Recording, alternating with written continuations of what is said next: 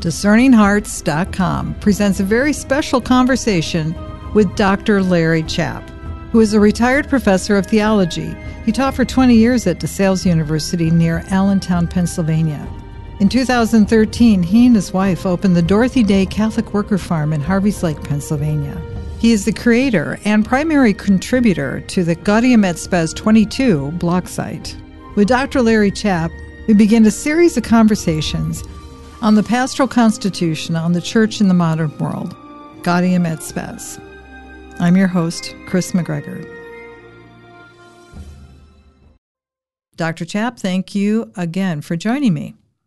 Hey, it's great to be back after a long hiatus from, from our conversations. The pastoral constitution on the church in the modern world, known as Gaudium et Spes, brought to us on December 7th, 1965. One of the most beautiful documents I've ever read. And I remember reading it originally when I was in college. It's big, it's long, and yes, but it, I found it really more than edifying. Why is edifying not enough of a word? I just loved it. I just loved it.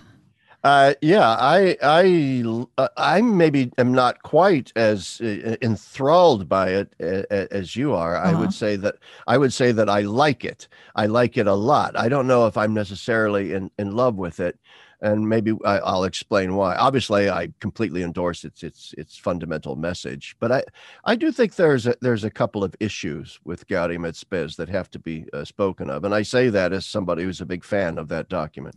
Well, and I'm glad you said that. And you know, the the thing that I think intrigued me so much when I first read it, when I had learned that uh, much of its structure was tailored by Pope Saint John Paul II at the Correct. time, Cardinal Wojtyla. I mean, this yeah. really was an important contribution from him, and then crafted out a bit in that process of formation from a young German bishop named Ratzinger.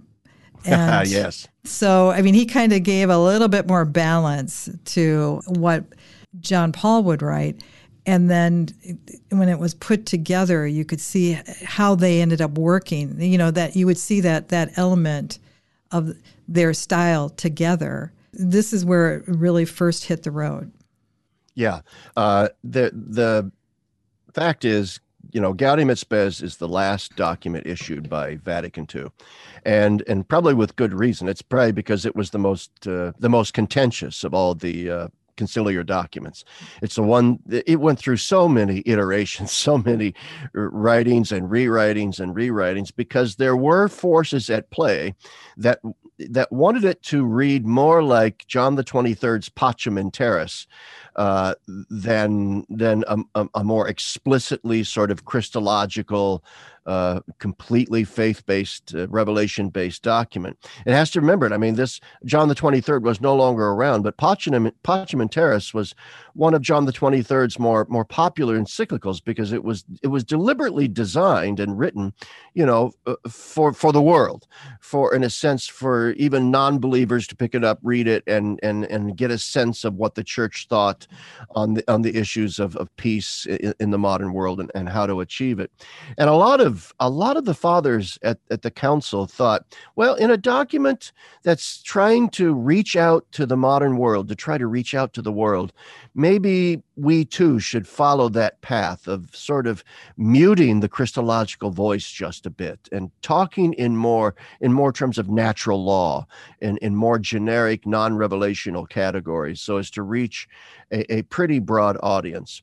And so when I said I have certain reservations about it, that's that's the reservation that that there is, I think, a, a certain naivete here and there in the document that is reflective of that idea that if we just drop the Jesus bits, then the world will listen to us.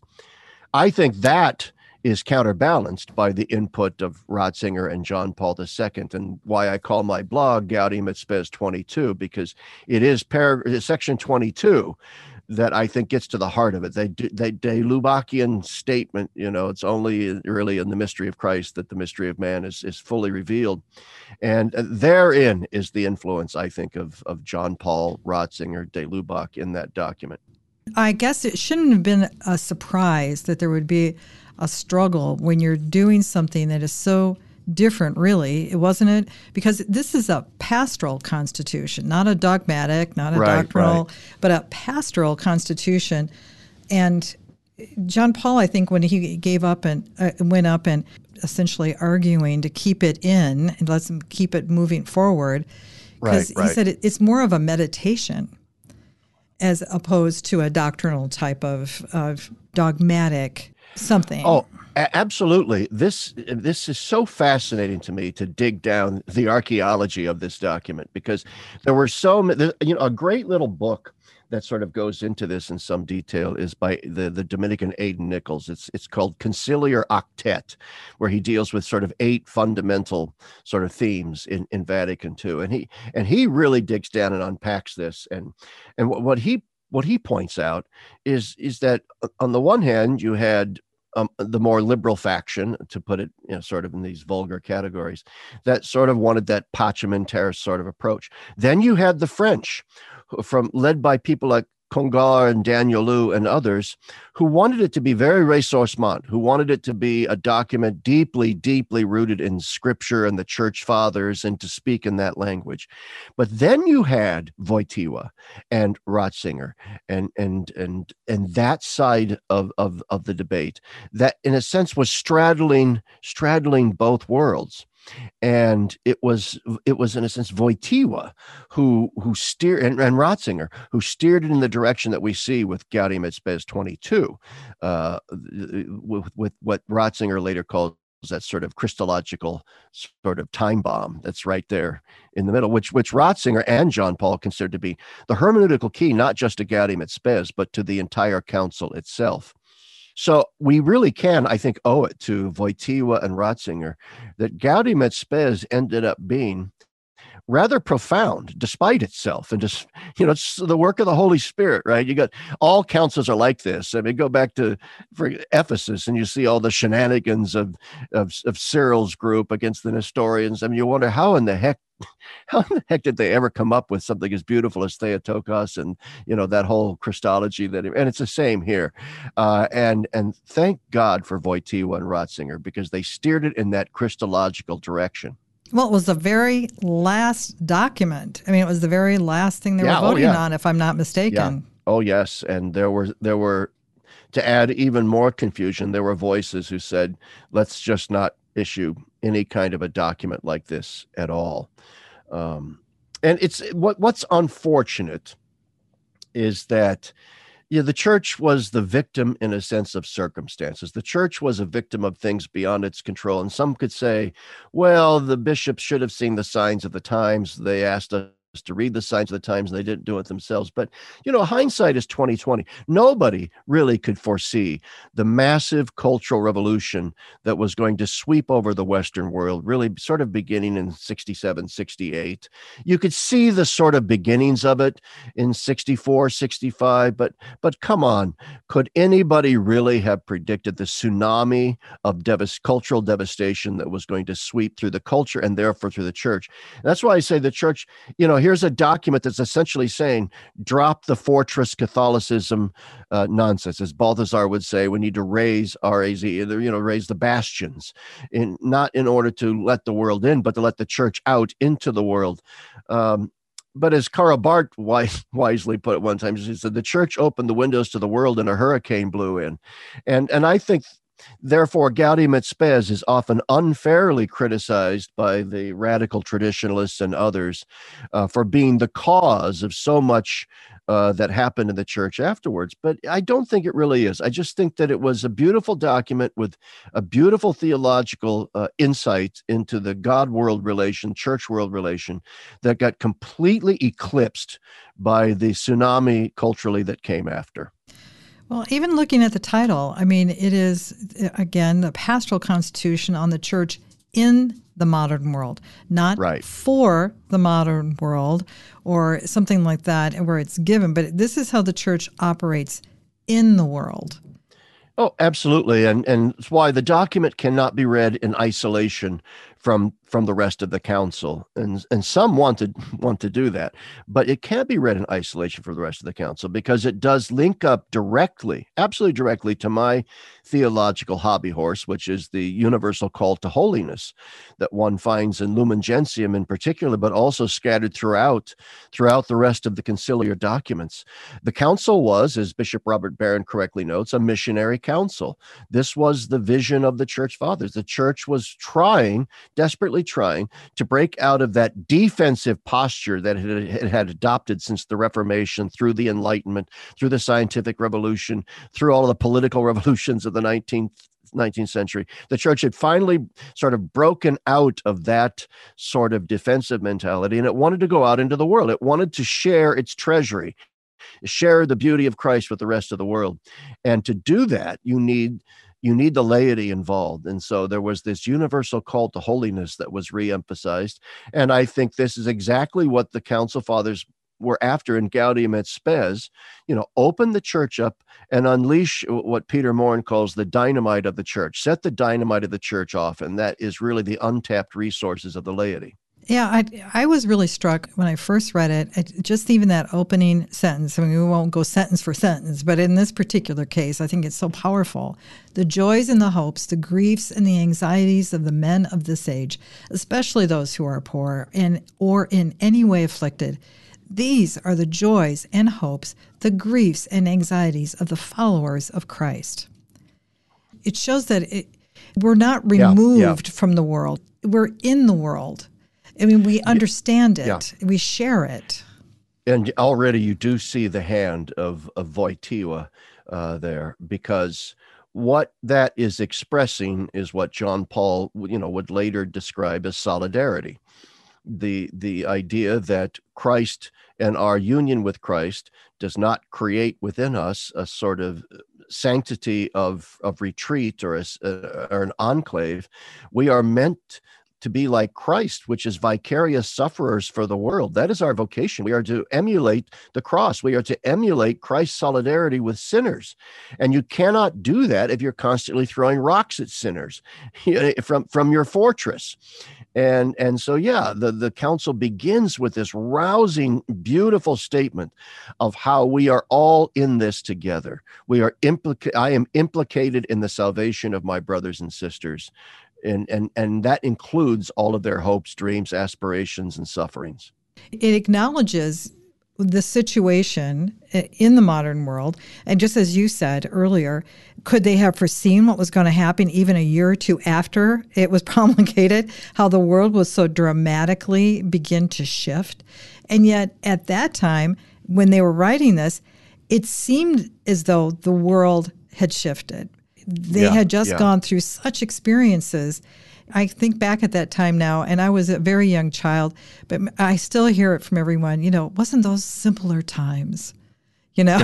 yeah. well, well, yeah. But for uh, those, I mean, but for those who were in it, it didn't seem that way.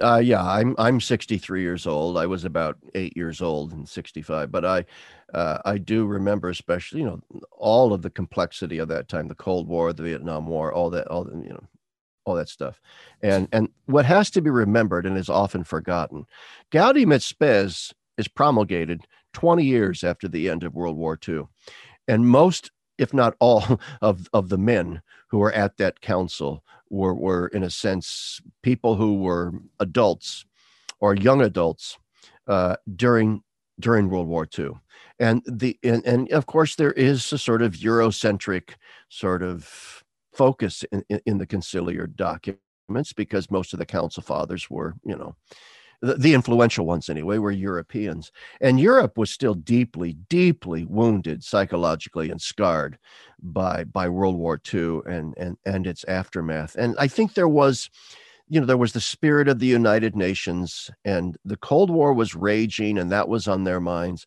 And I think the Council Fathers just thought the time is ripe for the church to be a conciliator, for the church to be a mediator, for the church to be a sort of uh, you know a, a, force for peace a force for global solidarity and those all sound like cliche and trite things now but if you're a man who lived in the shadow of the nazis you take those kinds of things much more seriously than you know a lot of modern you know people hear that you know and they think oh they roll their eyes more liberal gobbledygook but that meant something to those men we also have to recall too that at the time of this they were dealing with the reality too of a nuclear annihilation i mean yes. I, I when i was growing up i mean we thought for sure this was going to happen. That at some point there would be a nuclear war. We were doing this ridiculous thing of diving under our desks, thinking duck and roll, baby. Duck, yeah, exactly. Thinking that that somehow was going to protect us, but and that was always for at least two or three generations a very constant anxiety. I, I don't know if they people feel that today, uh, generations now, but boy, that was. I mean, it could happen any moment. Uh, it, it really, really could. I mean, like I said, I was a fairly young man in, in the 60s, uh, but I, I felt it. I felt the fear. I remember in my elementary school doing the duck and roll drill under my desk. Of course, the big the big joke among me and my classmates, and it was, I think, pretty common at the time was yeah get under your desk put your head between your na- knees and you know kiss your be- petard good kiss your petard goodbye. Mm-hmm. because yeah we, even as little kids we knew this is stupid. If a nuclear bomb goes off we're all going to die. And and that was that was a very strong fear for a lot of people. And it wasn't a false fear. That could have happened. And the council fathers knew that that it could have happened um, and and it was still a very real threat to them. And so, in other words, the concept of global solidarity and world peace, in which the church was a major player from its faith-based perspective, was still something back then that the Council Fathers believed could truly happen. The church could really play a positive role here. Um, unfortunately, after the council, the church lost its mojo, and and and that didn't happen because people interpreted the opening to the world as letting the world rush in and everything just went to seed.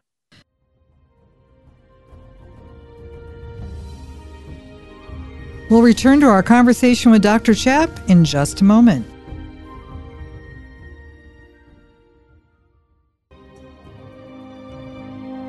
Did you know that Discerning Hearts has a free app in which you can find all your favorite Discerning Hearts programming? Father Timothy Gallagher, Dr. Anthony Lilles, Deacon James Keating, Mike Aquilina, Dr. Matthew Bunson, and so many more are found on the Discerning Hearts free app.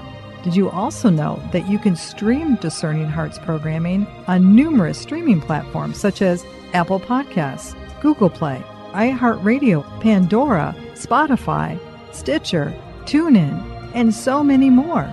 And did you know that Discerning Hearts also has the YouTube page?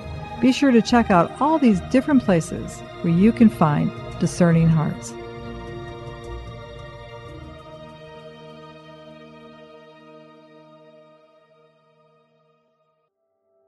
A prayer of St. Ignatius of Loyola.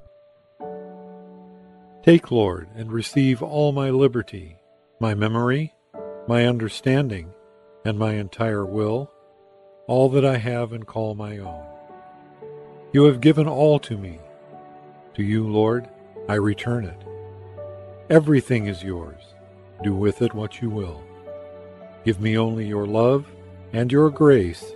That is enough for me. Amen.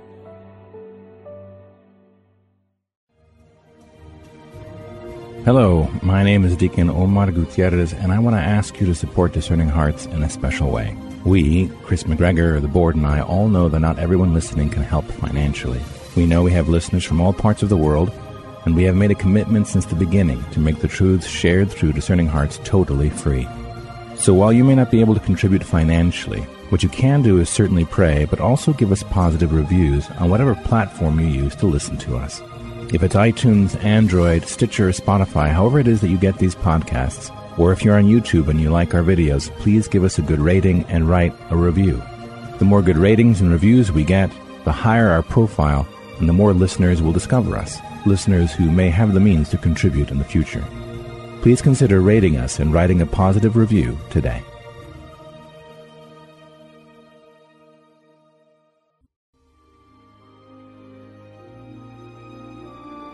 We now return to our conversation with Dr. Larry Chapp.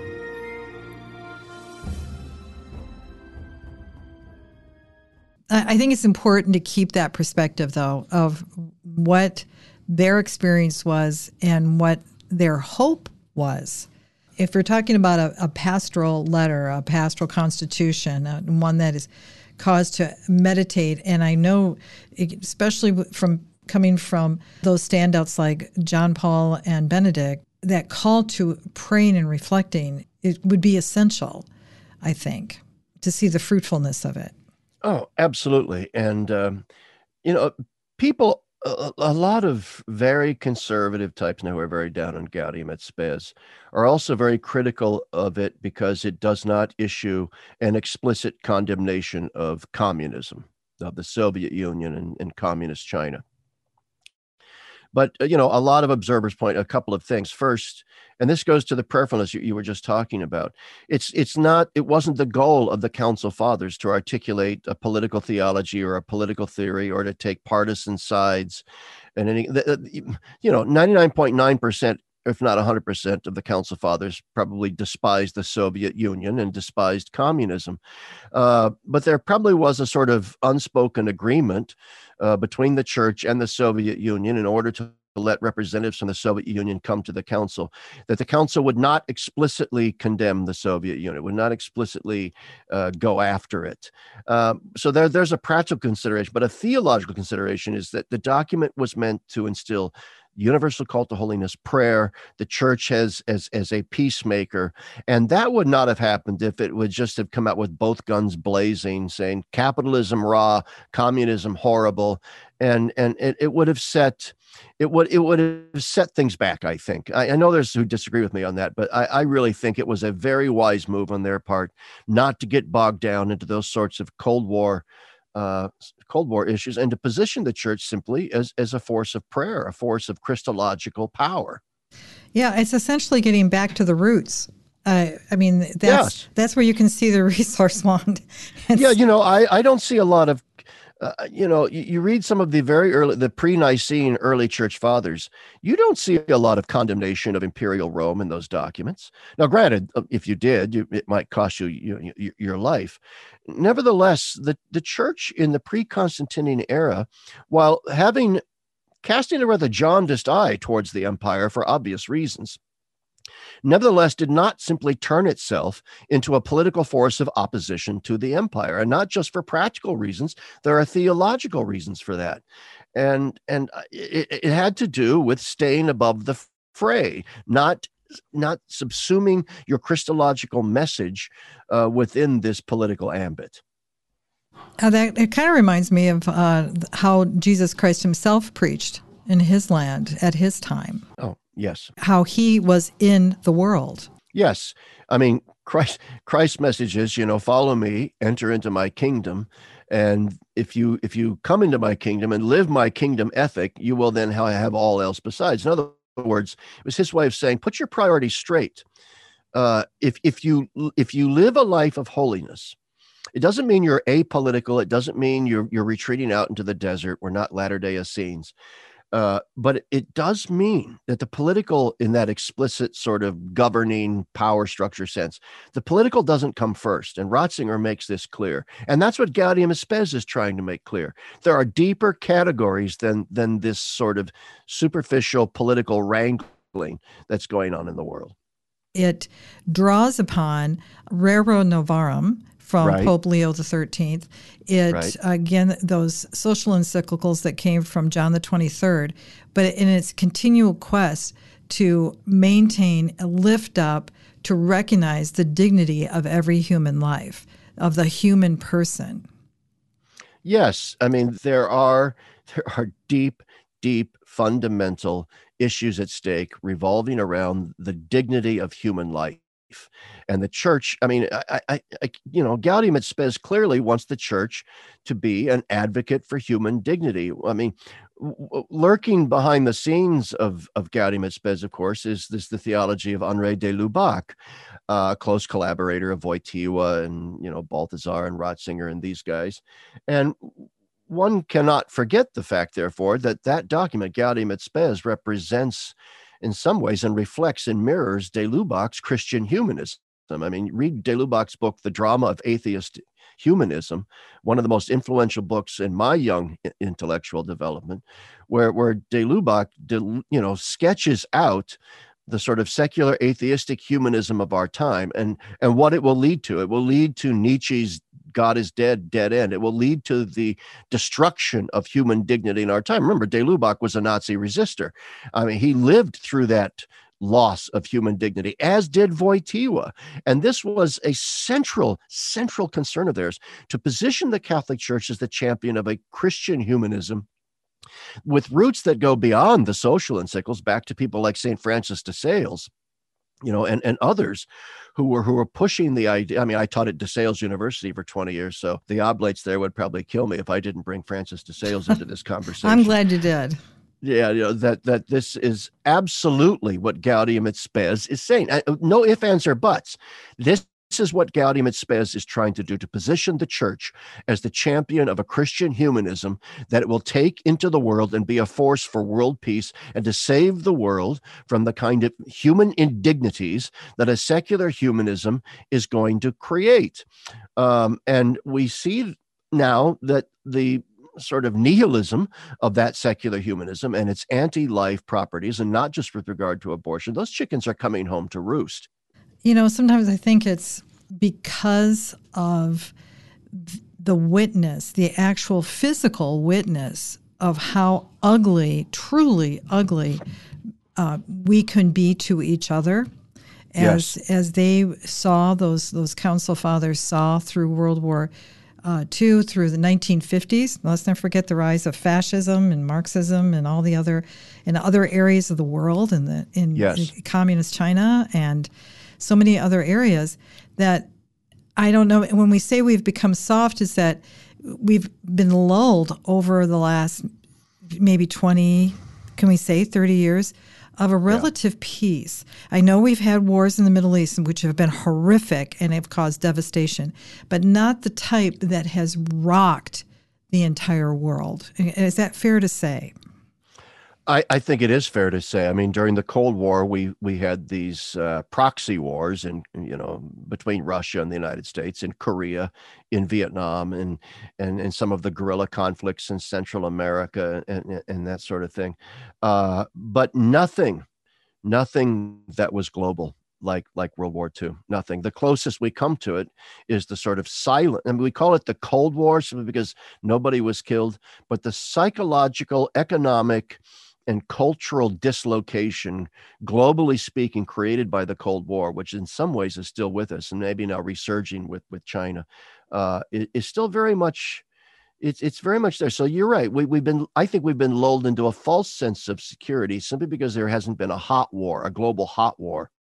But just beneath the surface, surface, the magma chamber is brewing and the magma chamber is pushing to the surface. And all it's going to need is the slightest provocation, some small earthquake, and the entire thing is going to explode again because there's no glue holding the darn thing together. Okay, and and the the church uh, has got to be a greater greater voice in the public domain for human dignity uh, you know and and that's that's the legacy of gaudium et you know it, it, why not you know oh we're going way off on a tangent but you know instead of a synod on synods why not have a synod on this very topic? I, I think so too. I mean because you know at the heart of when i read gaudium et spes i guess the reason I, I said i love it so much because in some ways I am an unabashed devotee, great love for St. John Paul II. Me too. And anything he's ever written, anything, and his is always so deep, but it's always so challenging and it's always so beautiful. It always yes. ends in hope. There's always something glorious, and it calls calls me, it calls you, it calls the entire church uh, to be like Christ, to serve and to do the good, like He did.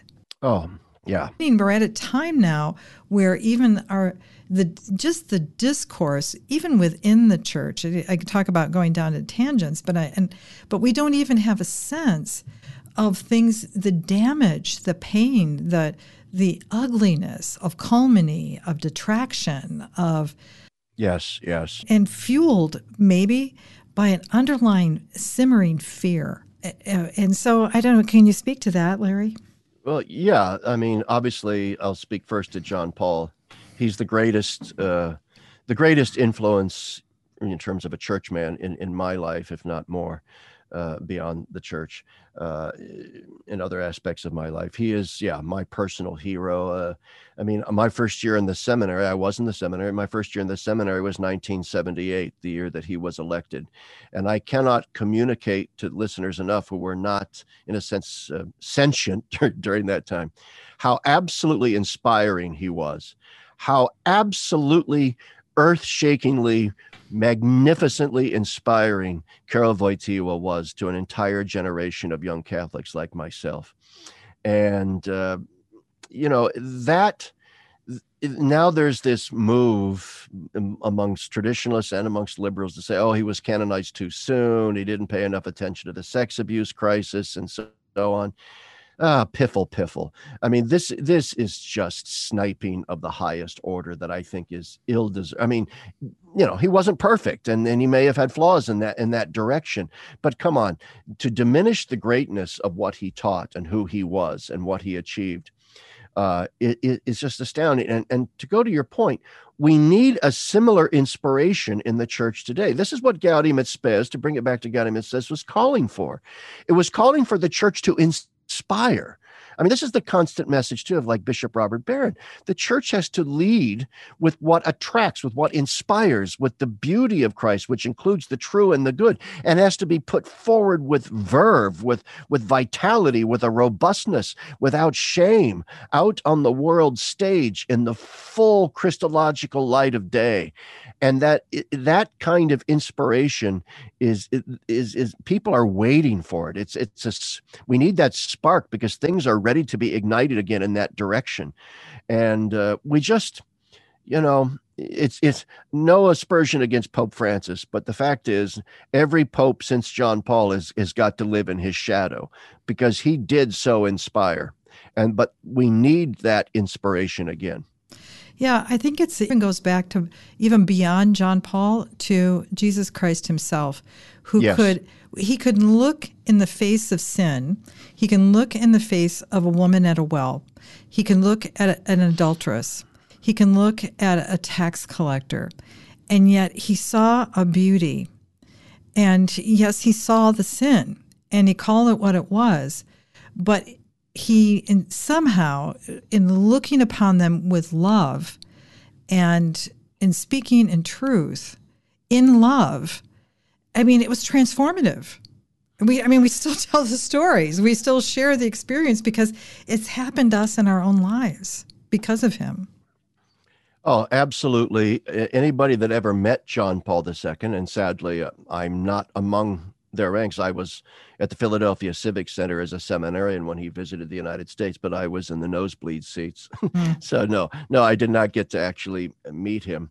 Uh, but those who have met him said something similar to what you just said about Christ with the woman at the well. What, I mean, when he looked you in the eye and when you were in his presence, you just felt as if this isn't idolatrous, but it's about you know the theology mm-hmm. of sa- sanctity you felt like christ himself was looking at you that the, his his he had such eyes and a soul of compassion and and the presence of christ about him uh, that he just exuded it and and that kind of inspiration which is christ. It is christological. We're, i'm not talking here about you you i'm glad you brought it back to christ because i don't want anybody to misunderstand me. What i'm saying is we need a charismatic leader who can really rouse the troops. You know no that's not it at all. We need another man of who combines deep deep sanctity, with a certain mysticism, with deep learning and intellect, and the force and power of character to sort of bring Christ present now. We need we need once again another John Paul uh, to, to enter into the scene. And I don't know if we're going to see one again in our lifetimes. And like I said, that's not to knock Benedict or, or Francis or me, but but uh, there, there was just something uniquely compelling about John Paul. And we need more like Mother Teresa We need Yeah. those women Yeah. who had the same ability to look at you and inspire you, to look at you with love. Everybody that ever met her, that she, the eyes say it all. Oh, yeah, and it yeah. and it all goes back to what you originally uh, picked out of all of this. It's that universal call to holiness, because those Yes. eyes, people need to see it when they look at my eyes. They need to see it when they look at your eyes, Larry. Right, Do you know what I mean? That's Yeah. because then it's him. They're going to be looking a long time if they're looking for it in my eyes. Oh, I don't know. I've seen your eyes. I've got glimpses. Why, thank you. Yes, that's it's true. right. Uh, but you're right. You're absolutely correct. Uh, and uh, Mother Teresa had that exact same charism. Um, I bet you you, know, Dorothy Day did too. I, I was just about to bring Dorothy Day up, and I'm I'm not certain that that Dorothy Day had that same kind of presence that Mother Teresa uh, that Mother Teresa did.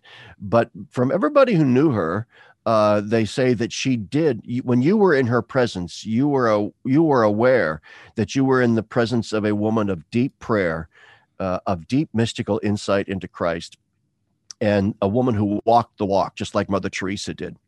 And so, and of course, Dorothy Day was a woman of endless compassion, endless, deep, profound compassion. I love there that there's that great picture. I don't know when it was taken of Dorothy Day and Mother Teresa sitting next to each Mhm. other, you know, and I, I just, oh, that's such a beautiful photo because of, of what they both represented and, and they both represented very similar charisms one as a laywoman one as a religious but it was a it was a commitment to the poor and and there's just there's something about a commitment to the poor when it is christologically rooted that gets to the very heart and essence of christianity Yeah, I mean, we're not talking about perfect people.